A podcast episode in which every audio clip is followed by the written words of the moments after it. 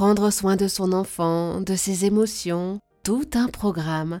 Pour en parler et nous conseiller, avec nous, Alice Gélabal, spécialiste de la petite enfance, formée en psychologie de la parentalité et autrice de Les émotions de votre enfant, les dernières découvertes sur le cerveau de l'enfant, paru chez le Courrier du Livre.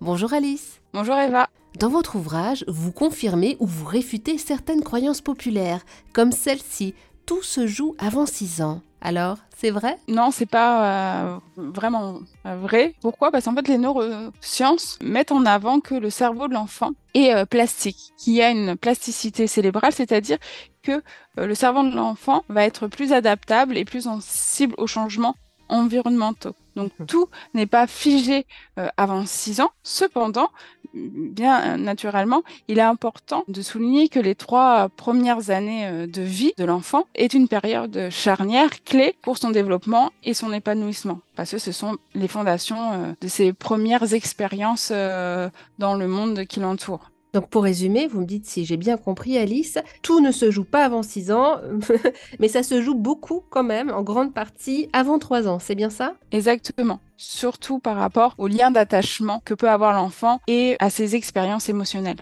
Et cette idée qu'il y aurait un cerveau gauche et un cerveau droit, est-ce que c'est vrai? Non. Il n'y a aucune recherche qui le démontre. En tout cas, il n'y a pas de corrélation entre le profil de l'enfant et ses compétences qu'il pourra avoir en matière euh, d'apprentissage. Chacun a son mode euh, d'apprentissage. Euh, il y a des, hum, des, enfants qui vont être un petit peu peut-être plus visuels, d'autres plus auditifs, voire kinesthésiques. Mais il faut savoir que lorsqu'on veut être créatif ou lorsqu'on fait des mathématiques, on utilise les deux hémisphères de notre cerveau. Les neurones rentrent en interconnexion. Uh-huh. Et donc ce n'est pas la faute du cerveau gauche si je suis nulle en maths. Merci beaucoup Alice Gelabal.